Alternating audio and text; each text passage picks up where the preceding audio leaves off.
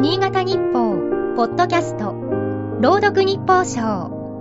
この番組は、新潟日報のコラム、日報賞を、新潟県内の地域 FM10 局が、持ち回りで読み上げます。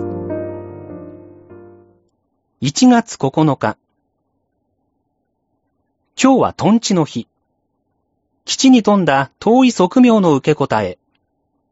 通会で笑わせてくれる一休さんにちなみ、1月9日だという。室町時代のこの瞑想の逸話の一つに、今年の干支に絡む屏風の虎退治がある。将軍がこの知恵者を試す。屏風に描かれた虎が夜な夜な抜け出して暴れる。退治してくれ。一休は縄を手に構えて言う。では捕まえます。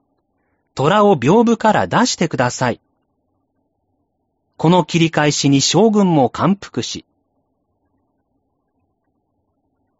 一休のトンチ話は、江戸時代以降に本などで全国に広がった創作とも言われる。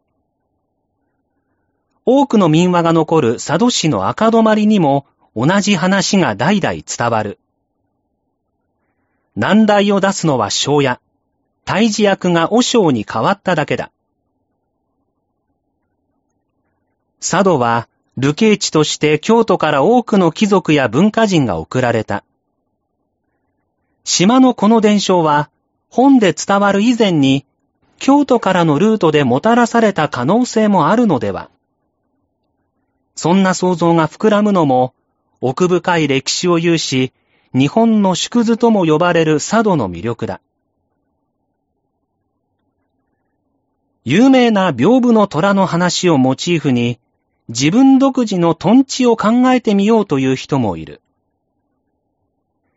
ネットで探ってみると、新たな切り替え指令として、虎の屏風にささっと墨で檻を描いてみせるというのがあった。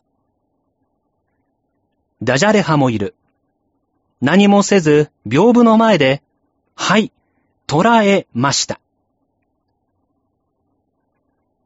硬直したこの時代、発想の転換というトンチの柔軟性が求められているのかもしれない。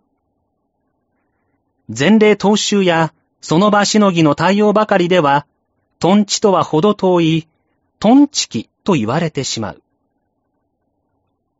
今日の日報賞は FM 長岡佐野守が朗読しました。